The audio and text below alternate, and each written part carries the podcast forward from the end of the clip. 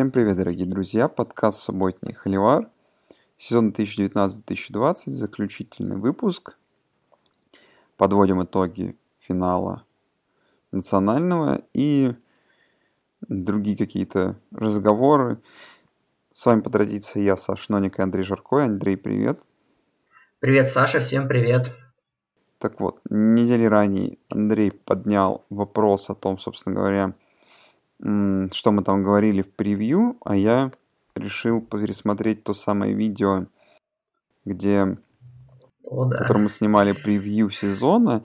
И сейчас я быстренько дам просто какие-то хот-тейки того, что мы угадали, какие-то истории, что мы говорили вообще и какие у нас были разговоры. Ну, в целом, когда мы разговаривали вообще о победителях конференции, у нас практически не вызывало вопроса то, что Клемсон выиграет ACC, Биг Тен выиграет Техас, Биг Тен выиграет Мичиган, Сека выиграет Алабама. Но в Пак-12 голоса разделились. Андрей сказал Юта, я сказал Орегон. То есть, в принципе, мы были очень близки. Финал конференции угадали. Ну, четверка сеянных у нас, в принципе, с Андреем была практически одинаковая. За исключением того, когда мы ставили там первую Алабаму, второй Клемсон. У нас менялось просто это местами. Там дальше были Техас, Мичиган еще. Был поднят смешной вопрос, есть ли разница, кому играть под первым и вторым посевом, и мы сказали, что в принципе, что Клемсон, что Алабама своих соперников, кто бы это ни был, на третьем-четвертом посеве легко обыграет. Но, как показала практика, на самом деле в сезоне разница между первым и вторым посевом осталась огромной. Вот. Что еще интересного? Ну, мы обсуждали, что вообще интересно будет, что в ACC будет вообще неинтересно, и мы, в принципе, угадали. В Big 12 мы ждали битву Оклахомы против Техаса, и туда должна была влезть Ohio State, но и про Baylor, понятное дело, мы не могли. Baylor вообще не рассматривался, даже не было озвучено слово. Big Ten мы думали, сможет ли Мичиган наконец-то обыграть Ohio State и выиграть свою конференцию, как вы знаете, нет. Оправдать ли Небраска хайп? Ну, тут мы тоже были даже не близки, и то, что Висконсин будет так хорош. Почему? Ну. Почему мы говорим? Я говорю, что победитель дивизиона, это, как говорили, это слишком сильно. То, что они будут лучше, там, типа побед 7-8, да, тут мы ошиблись, столько не было, но в победу в дивизионе, как бы, мы оба не верили, насколько. Будет ли команда от Pac-12 в плей-офф, мы обсуждали. Ну, мы сказали, что нет, но на самом деле вы сами знаете, что мы были близки, чтобы это не угадать. Алабама, Джорджия мы обсуждали, будут ли эти две команды пройдут ли отбитыми и будут ли играть в финале конференции без поражений. Пройдет ли вообще сама по себе Джорджия unbeaten, потому что мы обсуждали, что простое расписание, но есть шансы оступиться. Так это произошло. Обсуждали Хайсмана. Понятное дело, что у нас там... Ну, Хайсмана я еще потом озвучу, ладно. Какая лучшая команда группы 5? Бойзи мы думали, но мы давали шансы Мемфису и другим командам. Ну, говорили, что в ACC, в Американской Атлетической Конференции будет интересно. Из каких-то сторилайнов мы обсуждали Келли Брайанта, который в итоге сыграл так себе. Чипа Келли, USC в очередной раз будет ли. Ну, и интересный был озвучен вопрос, оправдать ли свой хайп Юта. Ну, и Юта была практически в финале конференции. То, что, в принципе, как минимум оправдать свой хайп. Дальше, конечно, самый факап — это превью туалетного кубка, где мы с Андреем от ACC выиграли Джорджию Тек, Канзас из Big 12, Орегон Стейта из Пак-12. Но на самом деле самое смешное — это где Радгерс выбрал Андрей, а я сказал, что есть тема, что Иллинойс будет хуже Радгерса, и Иллинойс в итоге, как вы помните, даже Висконсин, походу, сегодня обыграл. Вот. Что еще? Ну и говорили мы о том, что Лоуренс придет 13-0 и заберет легко Хайсмана. В итоге, что самое забавное, Лоуренс прошел 13-0, но ему не хватило этого, чтобы забрать свой. Он был самым большим фаворитом на Хайсмана, там в районе, по-моему, 3 или 3,5 был. Из других спорщиков на Хайсман был Туа, но даже здоровый Туа вряд ли бы выиграл награду. Хёртс, в принципе, в итоге оказался среди тех, кто поехал награду получать. Но, понятное дело, что тоже оказался не близок. Оклахома, Алабама мы ждали четвертьфинал, полуфинал, битву Хёртса против Туа, но в итоге-то один попал, причем один в итоге играл против команды Big 12. Но вы помните, как все закончилось. Ну, Эллингер, понятное дело, был это даже не близко. Херберт вообще все свои драфт-стоки потерял. Андрей назвал Костелло, квотербека Стэнфорда, теневым фаворитом на Хайсмана. Но я ему на что ответил, что это не квотербека, непонятно что. Скорее это оказалось. Ждем в 2020-м, он себя покажет. Ну и из игроков не скилл-позиции. Был вариант, и мы его вот хорошо выбрали, что Тейлор может бороться, и Тейлор-то в итоге, выдал тоже блестящий сезон. Так что, в общем, где-то мы были близки, в конференциях мы были близки. Что еще? Шанс, что отнимут у Лоуренса Хайсмана, по нашему мнению, было очень мало. Норд-Дакота Стейт мы обсудили, выиграет ФЦС, это и произошло. Ура, ура! Я сказал, что мы настолько уверены в финале, и что в один момент мы созвучились на мысли о том, что мы так уверены в том, что финал будет Алабама-Клемсон, что, возможно, его и не будет, потому что слишком уж мы уверены. Ну и самое, конечно, дальше смешное, это то, что мы начали обсуждать, какая команда из топ-10 вылетит из топ-25. И в итоге я, благо, остановился на Нотр-Даме кое-как, который в итоге не вылетел из топ-25. И, скорее всего, кстати, ни одна команда, по-моему, из топ-10 в итоге так и не вылетела. Вылетел, Техас. Техас вылетел, да-да-да, правильно, вылетел. Но Андрей, конечно, остался на своем. И... Остался лучший прогноз в истории. Да, это был лучший прогноз в истории, потому что, по мнению Андрея, из топ-25 должен был вылететь LSU. И, конечно, как вы знаете, это... При этом я говорил, что в превью-сек я буду оправдываться сейчас, потому что, в принципе, за такое меня можно выгонять из подкаста уже прямо сейчас, но я скажу, что шансы были хорошие. Мы говорили в превью, что команда в районе на 10 побед легко может претендовать, но из-за того, что сложное расписание, и оно было даже сложнее, чем, наверное, было сложнее среди всех других команд, представленных в топ-10, то наибольшие шансы так сезон провести ниже ожиданий, типа побед 8, был LSU, наверное, потому что, такое расписание. Но, да, как бы это не умаляет того, что это был позорный прогноз, так что все, я думаю, я с экспертизой закончил, наверное. На этот год уж точно, сейчас быстренько последний подкаст, но я вернусь сильнее в следующем году, я надеюсь. Давай, собственно говоря, не откладываем, не возвращаемся, а переходим к национальному финалу. Слушай, я даже не знаю, как разбить этот кусок, как разбить эту игру. Может, не подскажешь, может, как-то разобьем их на какие-то моменты, которые были в игре. То есть, по мне, логично разбить на то, что было до 17,7. То, что было при счете 17,7, когда стала игра, и все, что было дальше, потому что дальше, в принципе... обсуждать особо нечего. Можно сказать, что да, минут первые 15-20, наверное, где Клемсон был даже, можно сказать, лучше, особенно на некоторых этапах игры, особенно в начале матча. И потом, да, остальные сколько получается? Минут 40. Где-то минут 40, да, где была тотальная номинация уже другой команды LSU. Клемсон, да, очень хорошо начал. В защите, безусловно, в первую очередь. 3 драйва подряд у LSU были пустыми. И все получалось. В принципе, ресиверов плотно прикрывали. На Бару оказывали такое давление, с которым, наверное, он не встречался в нынешнем сезоне. Хорошо давили по центру, опять же, в первую очередь. Там линия рассыпалось. И нападение тоже, несмотря на то, что Клемсон, в принципе, не так уж и много очков набирал поначалу, но не так продуктивно, скажем так, но при этом мяч у них намного лучше двигался, намного больше было бигплеев, там где-то были нарушения, их назад возвращали дурацкие, некоторые моменты они, собственно говоря, и набирали эти очки, Лоуренс ногами и так далее. Так что можно сказать, что к игре даже лучше подготовился Клемсон и был готов ко всему тому, что предлагает LSU, но потом ситуация разительно поменялась.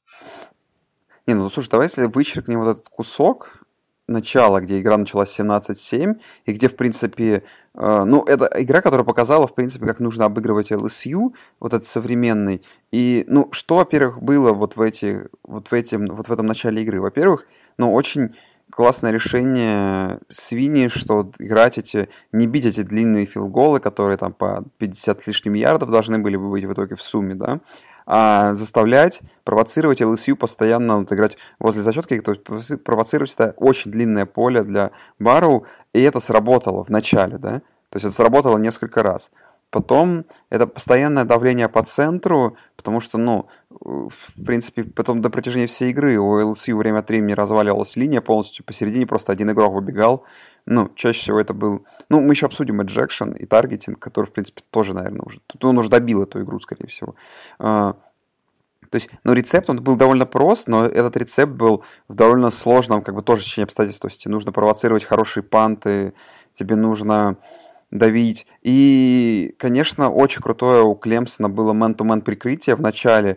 Просто, ну, Барроу любой бросок бросал. Все эти кэтчи были в борьбе.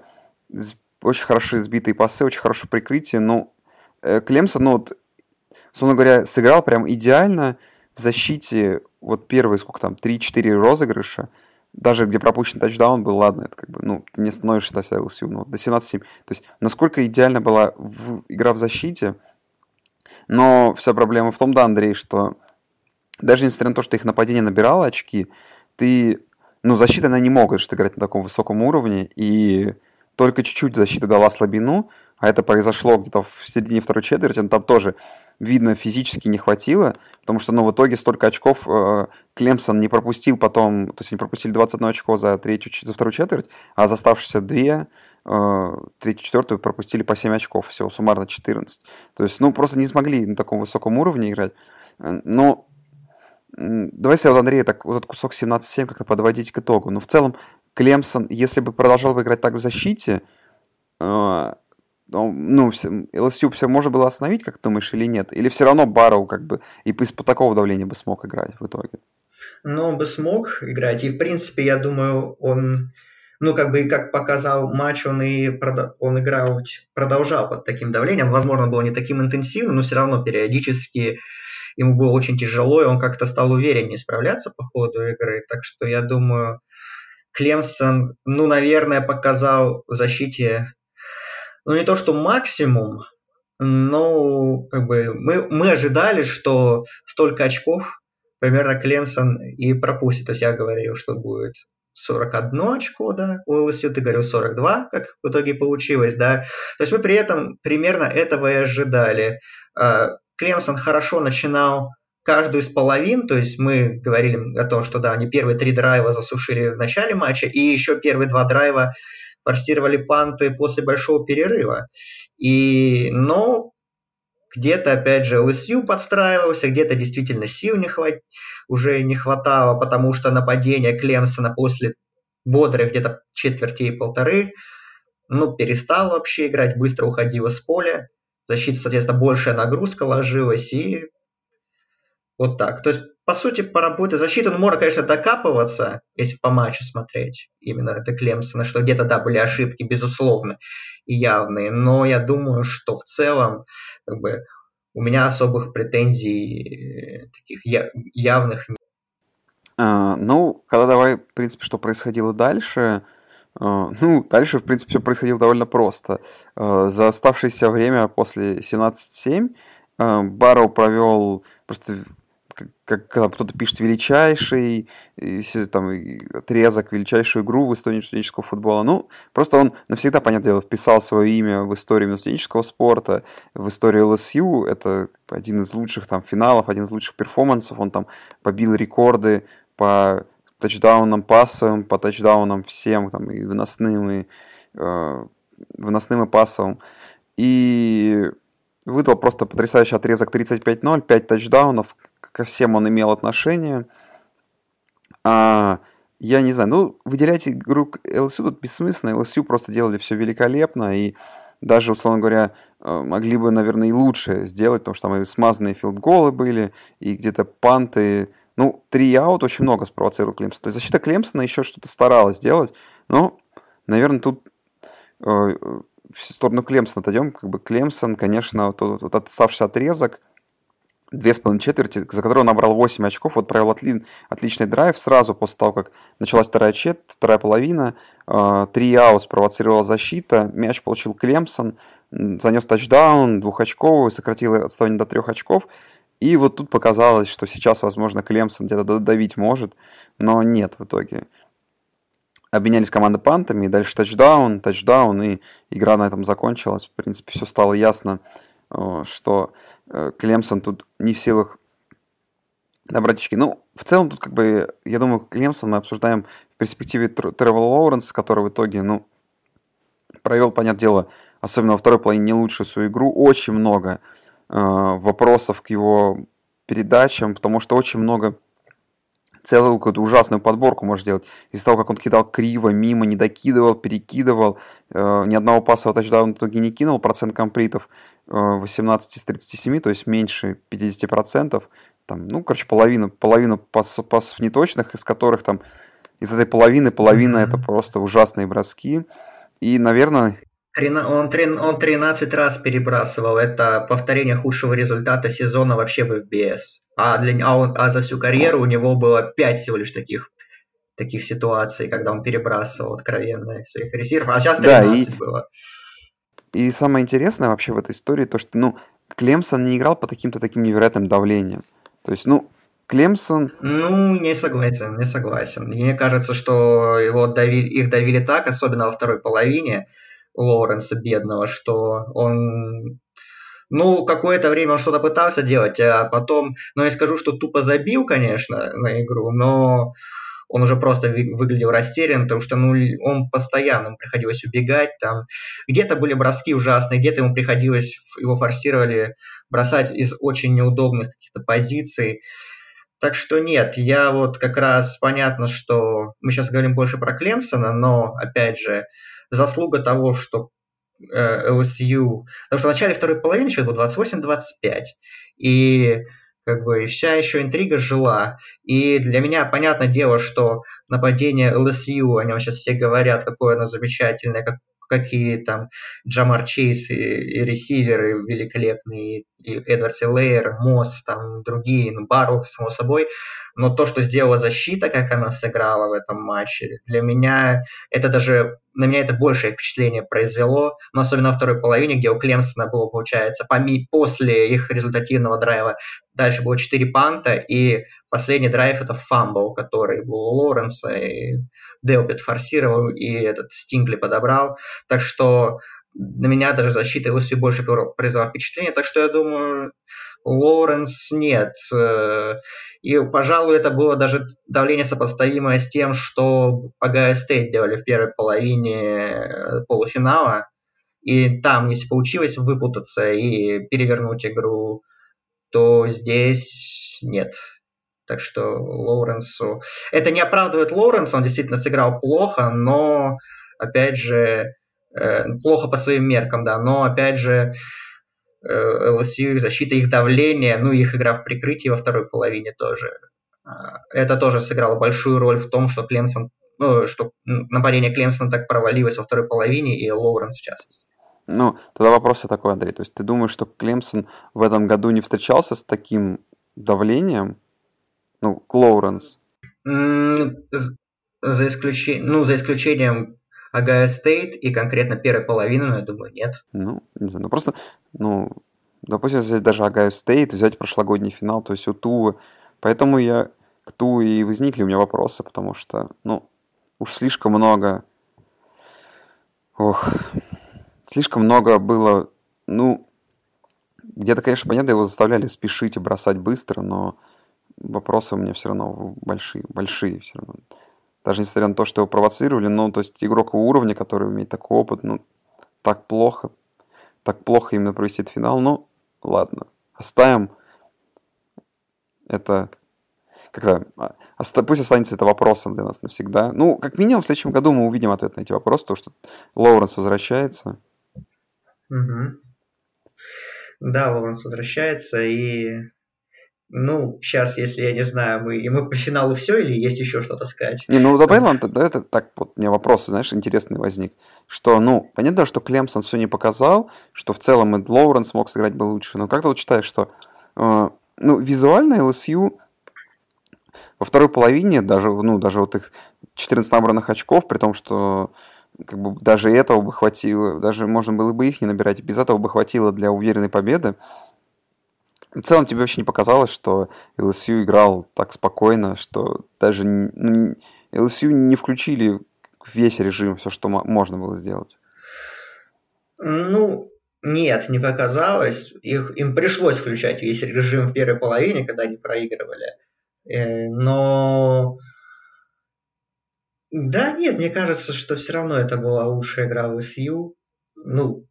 по соотношению того, что, да, они не набрали столько много очков, как набирали в других матчах на падении, но, пожалуй, я думаю, что все равно это был лучший матч. Опять же, исходя из того, как сыграла защита, исходя из того, что как сыграло нападение против такой защиты Клемсона, которая, была одной из лучших в стране по сезону. Пусть и, расписание было такое, что... Эти цифры было достаточно легко набрать, потому что не было элитных команд почти до полуфинала. Их вообще не было. Нет, я думаю, LSU, я не знаю, где потолок. Мне кажется, это был потолок для команды, для них, потому что все работало как надо в нужный момент. Кроме такого скомканного начала, каждый из половин. Так что нет, мне показалось, что LSU... потом, возможно, уже под конец они, конечно, как-то больше стали по счету играть поспокойнее, Этот матч показал, что у нас в этом сезоне была одна команда, которая, значительно сильнее всех остальных. Не, я-то тут не спорю, что это значительно сильнее была, да, но... Мне просто, как по мне, визуально, казалось, что LSU еще может как-то включиться, что-то, Ладно, давай, у тебя какие-то, наверное... Самый сложный ли был этот матч? Можно спорить здесь, можно вспоминать игру с Алабамой и сказать, что Алабама оказала большее сопротивление. Да. Это дискуссионно, опять же. Можно Оберн вспоминать тоже. Ладно. Что, у тебя есть какие-то вопросы? По финалу нет, особо все разобрали. LSU с заслуженным чемпионством, 4-я победа подряд, куча рекордов Бару, 60 тачдаунов пассовых, Джамар Чейз. Рекорды тоже по ярдам в финальных матчах, по тачдаунам пассам для конференции СЭК, по ярдам на приеме. В общем, что там у нас еще, какие рекорды у LSU. И первая команда в истории, которая обыграла всех топ-4 команды AP-пола перед сезоном. Если обсуждать, извини, что перебил, если обсуждать Клемсон, то исторически, наверное, это, мы там можем много вспоминать доминантные перформансы Алабамы и прочее, но, наверное, исторически за последние, то время, что, возможно, мы с вами можем как-то застать футбол, там, наше поколение за последние лет 10-15, может, даже 20, это исторически, наверное, самая доминирующая команда. То есть такого даже не было у Алабамы, которая там какой-нибудь Нотр-Дам разрывала в финале БЦС, LSU обыгрывала, потому что именно такой сложности календаря и то, как команда уверенно проходила, насколько прям, как счет, по счету, по игре, по исполнителям, наверное, это прям надолго историю, настолько сильная команда. Да, действительно, там, 7 побед над командами топ-10, опять же, то есть исторический перформанс, и, тут только стоит снять шляпу, как сделал Даба Свини на своей пресс-конференции после матча, перед LSU, так что действительно, так вот все сложилось, что, казалось бы, команда, что Орджерон, еще 2 года назад считали, что этот тренер не соответствует стандартам высоким такой программы, как LSU, что Джо Бару это, такой квотербэк, конечно, хороший, как в прошлом сезоне себя показал неплохо, но что-то с ним серьезно выиграть это вряд ли получится, тем более с наличием Алабамы, что пришел какой-то неизвестный пацан из Нью-Орлеанс Сейнс, 30-летний, Джо Брэди, что он сейчас. Ну да, он может как-то улучшить нападение, сделать его более интересным, но все равно этого не хватит, да, что... Ну и вот команда, которую немножко так недооценивали, и персонажи, которые недооценивали. Там, что Джамар Чейз, он вообще сначала коммитнулся в Канзас, но потом все-таки пошел в LSU, что вот команда из таких людей, не всех, конечно, но очень много таких сторилайнов, что вот так взяла и всем показала свой уровень. Ну, в общем, все сложилось, так бывает, что прям какой-то невероятный баланс всего, и просто мы получили такую команду.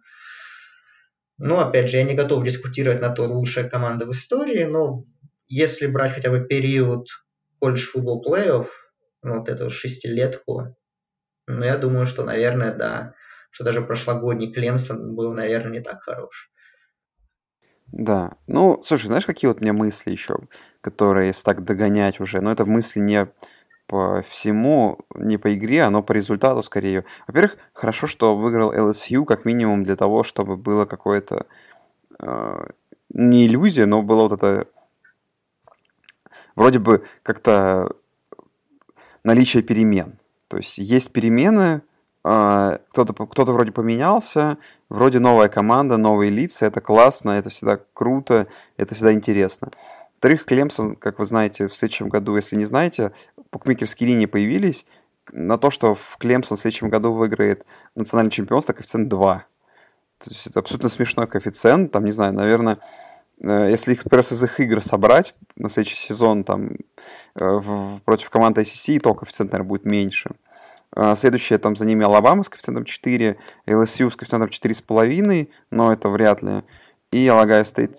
По-моему, я видел вчера... уже поменяли как-то, но я, по-моему, видел Ohio State вторыми были. Ну сейчас то, что я вижу, тот факт, что LSU идет 4,5, это смешно, потому что, учитывая, что они потеряют по ходу сезона.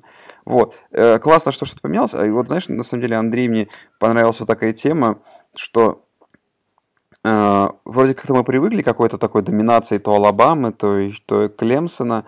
И знаешь, вот что хорошо вот во всей этой истории, то, что вот LSU показал, как команда, условно говоря, за 2 года в Power 5 конференции все-таки может поменяться, сильно измениться и давать бой командам высочайшего уровня и тоже выигрывать, вылезать в этот колледж плей-офф и в нем там шуметь. И вот это хорошо. То есть это дало нам надежду, что, я не знаю, там, пример Мичигана вряд ли придет, что какой-нибудь Мичиган, что там какой-нибудь Техас через пару лет, возможно, тоже так ворвется в один сезон и тоже станет национальным чемпионом, а не там будет вот эта вечная доминация какой-нибудь Джорджии или Алабамы, или кто там еще, Клемсон того же. Потому что, Клемсон в следующий год опять возвращается, выглядит еще более заряженным, и, скорее всего, в превью следующего подкаста сезона мы будем опять говорить о том, что, скорее всего, финал будет Клемсон-Алабама, и это немного, на самом деле, уже надоело, и тот факт, что LSU в эту картину ворвался, и это здорово. Да, если так бросать на следующий сезон немножко, именно по этим командам, то LSU, мы понимаем, что Бару уходит точно, потому что он обучение свое закончил, и это будет первый пик драфта, это всем понятно, из нападения. Тут надо, конечно, ждать решений, потому что много джуниоров по типу Эдвардса Эллера, Джефферсона, Мосса, там в Олайн тоже есть джуниоры, вот. Можно говорить то, что остается Джамар Чейз, точно, потому что он софтмор, остается Маршалл, то есть 2 ресивера из этой элиты, они будут. А по защите тут, точно уйдет Рашард Лоуренс, точно уйдет Фултон, то есть это 2 потери, на 99% уйдет Грэнт Делпит, потому что это проспект первого раунда. Но, опять же, остальных по типу Патрика Квина, который стал MVP финала в защите, и там Филлипса, Стивенса, это все джуниоры, надо ждать их решения, но, в принципе, остался Деррик Стингли, это один из лучших корнеров сезона, в принципе, и, скорее всего, он будет уже лучшим корнером и в следующем году, потому что, Джеффри Акуда, Ohio State уходит, и тут ему путь открыт. Кэйвон Чейсон один из лучших пас-рашеров команды тоже остается. То есть, в принципе, у LSU есть шансы не стать командой вот этой одного сезона, а действительно и в следующем году обыграть Алабаму, попробовать. Тем более игра с Алабамой будет домашняя в этот раз. Но, конечно, будет зависеть, опять же, от того, кто заменит Бару. Но, скорее всего, это будет Майлз Бреннан. Насколько достойно это получится сделать после такого года. Ну и, наверное, главное, то, что новость последних часов, это то, что всеми и нами, и американцами расхайпленный парень Джо Брэди, координатор пасового нападения ЛСЮ в этом сезоне, 30-летний, он уходит из программы все-таки, и его забирает Мэтт Рул и Каролина Пантерс к себе, вот, и парень, которого, как стало известно, он договорился с ЛСЮ о продлении на 3 года, по старому контракту он получал, который действовал в нынешнем сезоне, там, порядка 400 тысяч за сезон. По новому контракту трехлетнему, которому они договорились, но еще не подписали, насколько я понял, была зарплата в $1 миллион за сезон, но Каролина, видать, насыпала ему столько, что говорят, что Брэди будет по зарплате топ-5 координатором в НФЛ. То есть останется ли таким нападение ЛСЮ, это тоже такой вопрос. Останутся ли, так сказать, конспекты Брэди в программе, и человек, который его заменит, будет ли по ним работать, как-то развивать. Вот. Так что тоже такой вопрос любопытный. Ну а по Клемсону, в принципе, да, как бы остается Лоуренс, остается Росс, остается, скорее всего, я думаю, Амари Роджерс, который может уйти на драфт, но этот сезон у него был такой скомканный, я думаю, он еще постарается в следующем сезоне набить свой драфт-сток. Ну, понятно, что наверняка все-таки уйдут Ти Хиггинс, Трэвис Этьен.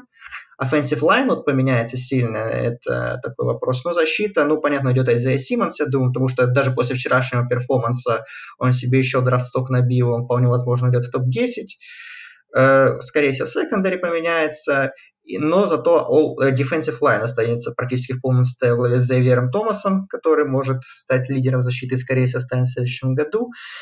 И, ведь потери есть, их достаточно, но Клемсон опять там огромная скамейка запасных, у них лучший рекрутинг в этом году, так что все будет нормально. У них там, конечно, будет расписание посложнее, чем в этом сезоне. Обещает быть. Например, будет выезд к Нотр-Даму. Вот. Но я думаю, что в контексте конференции у Клемсона будет все нормально. В следующем году тоже у LSU увидим. Так, давай, может, вспомним быстренько, что еще интересного было.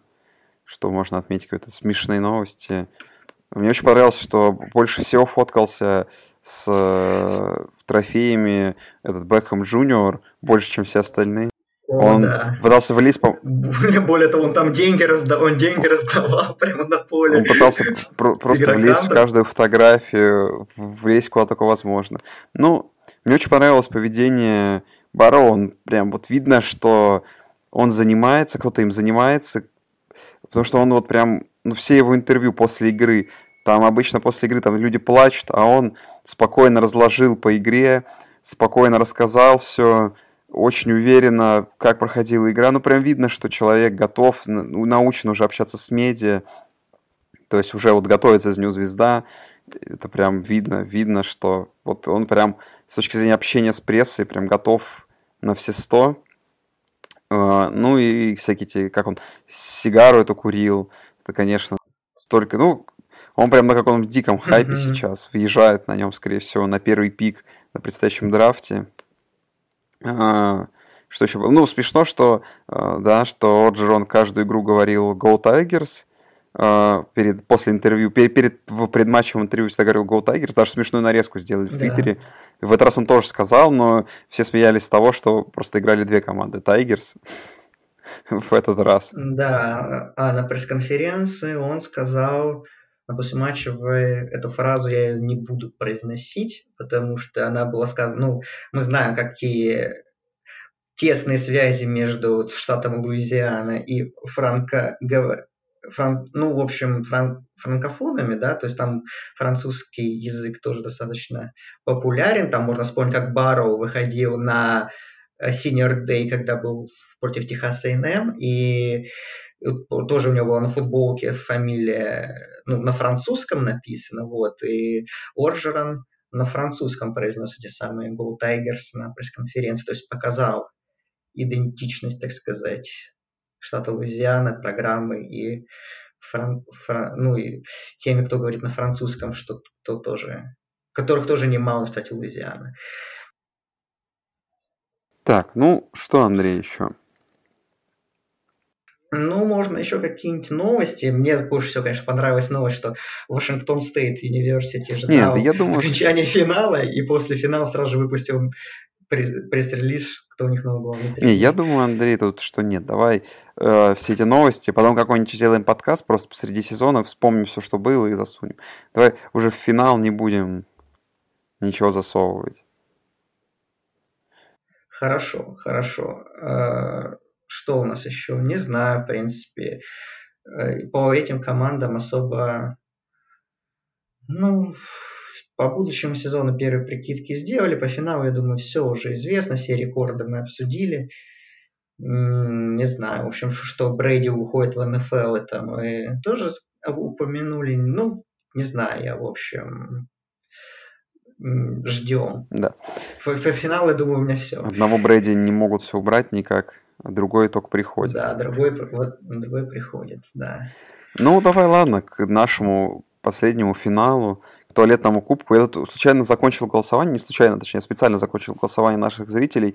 И, Андрей, мы с тобой в большой беде, потому что зрители проголосовали, 56 человек проголосовали ровно 50-50. То есть он...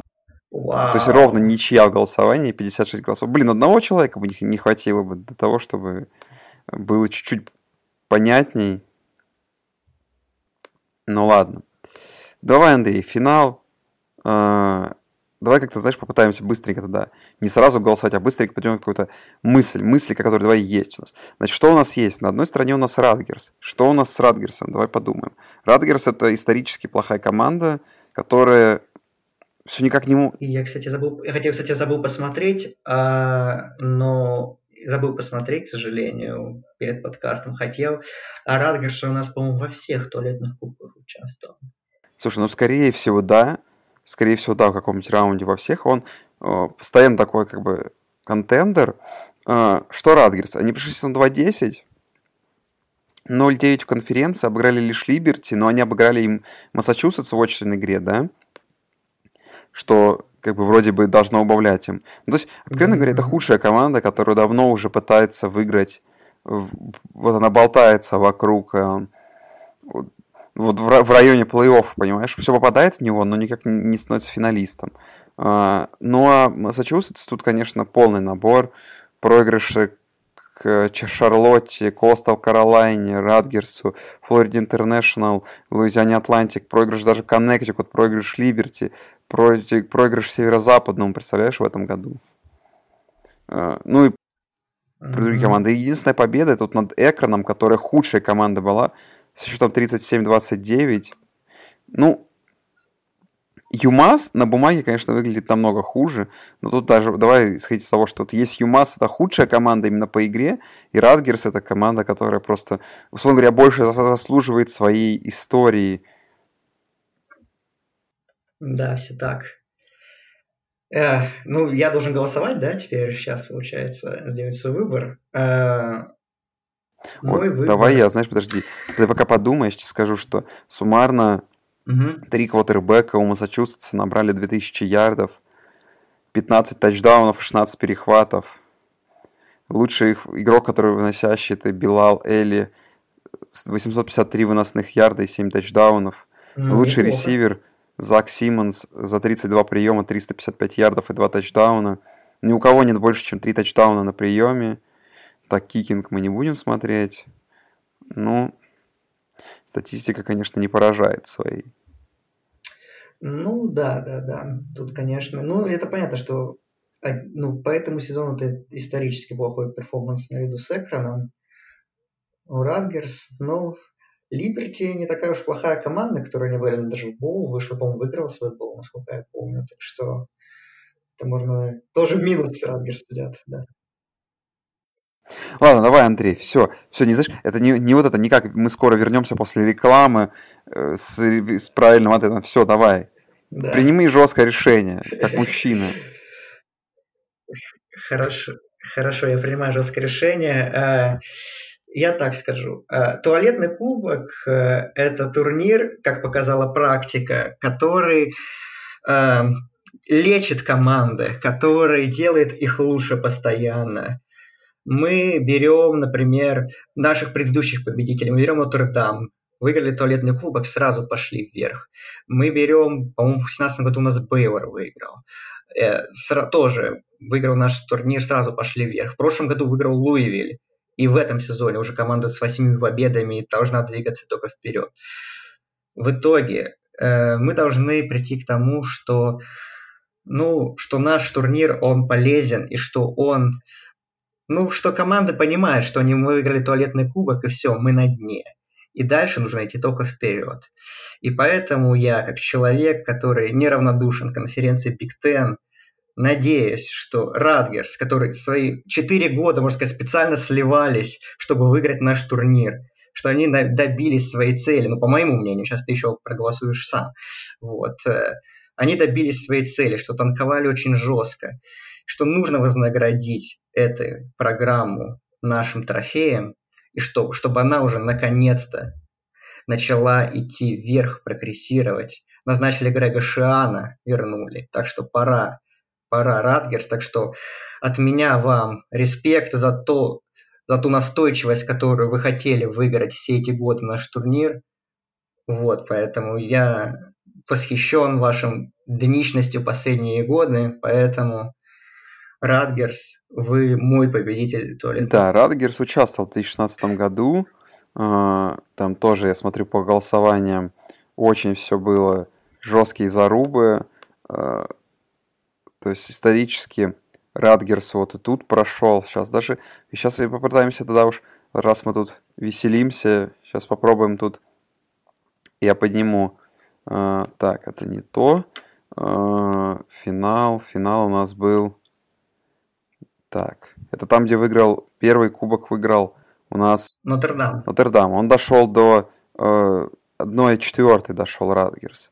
В сезоне 2017, так. Где уже ушел Влад и остались мы с Андреем, Рутгерса нету в полуфиналах, но Рутгерс, скорее всего, есть... Нет, слушай... Похоже, что в сезоне 2017... Что там было? В сезоне 2017, сейчас я скажу... Не может быть, что мы просто... Рутгерса нет вообще, потому что есть Небраска только и Мэриленд. Рутгерса нету. Как же мы просмотрели? Неужели там был какой-то хороший сезон? Сейчас я посмотрю. Ты посмотри, сезон 2017. Угу, да. Сезон 2018, первый раунд. Рутгерс, конечно же, на месте... Но, кажется, там, если я правильно помню, его обыграла Северная Каролина сразу же в первом раунде. Да, они вылетели в первом раунде. Но все равно, конечно, это команда с историей, то есть команда, которая за последние 4 года трижды попадала, наконец-то подобралась. Сетка была у них не самая простая, пришлось выбить Канзас. Пришлось обыграть первых сеянных Экран в неравной битве с Северо-Западным, который тоже был ужасен в конференции Big Ten. В конференционке их обыграли. Ну и, наверное, проголосую, заканчивая это. Так как зрительские голоса разделились, я их поделю на 1-1. И со счетом 3-1 Рутгерс. Фанфары, празднования. Рутгерс становится в этом году победителем туалетного кубка. Ура! И если подумать, то Андрей... 2 года назад выиграл Бейлор. Бейлор попал в плей-офф, практически попал в плей-офф. Значит, в следующем году Луивиль тоже должен быть около плей-офф. И через 2 года ждите Рутгерс тоже, скорее всего, в плей-офф. Да, я открыл сезон 2017, да. Там было 4-8, да, кстати. С таким... Причем они выиграли у Морган Стейт, у Иллинойса, у Пардью и у Мэриленда. Да. Так что, да, был такой сезон надежд, но потом все вернулось в правильные руки. Но теперь мы надеемся, опять же, что от этого дна Рутгерс оттолкнется и будет все поступательно идти вверх. И да, как показывает практика, что команда становится лучше очень быстро после нашего трофея, победы в нашем турнире. Так что, да, через пару лет Рутгерс может уже будет биться там за высокие места в Биг Тен. Да, ну, давай тогда... Андрей, что, какой-то итог, если подводить? Ну, грустно.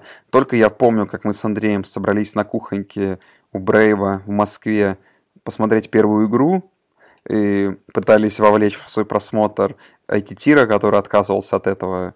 Вместо этого непонятно чем занимался. Как потом я поехал, еще досматривал игру Гавайи-Аризона. Был отличный сезон, на самом деле. Был отличный сезон. Великолепных игр просто какая-то гора получилась. То есть только игры ЛСЮ в итоге оказались крутейшими. Финалы конференции оказались очень неплохими. Везде борьба была. Даже Пак-12, который мы списали в самом начале сезона, в итоге и был не списан. Реально была борьба. И... изменилось что-то, да, в этом году. То есть наконец-то мы посмотрели новых участников в... Ну, как новых. Одного нового участника плей-офф увидели, но который в итоге стал победителем. Не знаю. Наконец-то, кстати, первый посев стал победителем. Mm-hmm. Тоже же это проклятие закончилось. Вот, друзья. Ну, наверное, новости мы какие-то соберем, выйдем в межсезонье, но не скоро. Наверное, после такого, после личного футбола я всегда стараюсь как-то отдохнуть, как минимум, там, месяцок. Я думаю, что, возможно, мы там где-то выйдем с каким-нибудь подкастом по новостям всем межсезоньем. На Супербол-пати в этом году приеду, увы, только один я. Я на Андрея очень сильно ругаюсь, но он не приедет. Но в целом... Как всегда, если интересно, подходите, пообщаемся по студенческому футболу в Москве 2 февраля. Будет круто. Вот. Спасибо, что слушали наш весь сезон. Подписывайтесь на наш канал в Телеграме ru_NCA.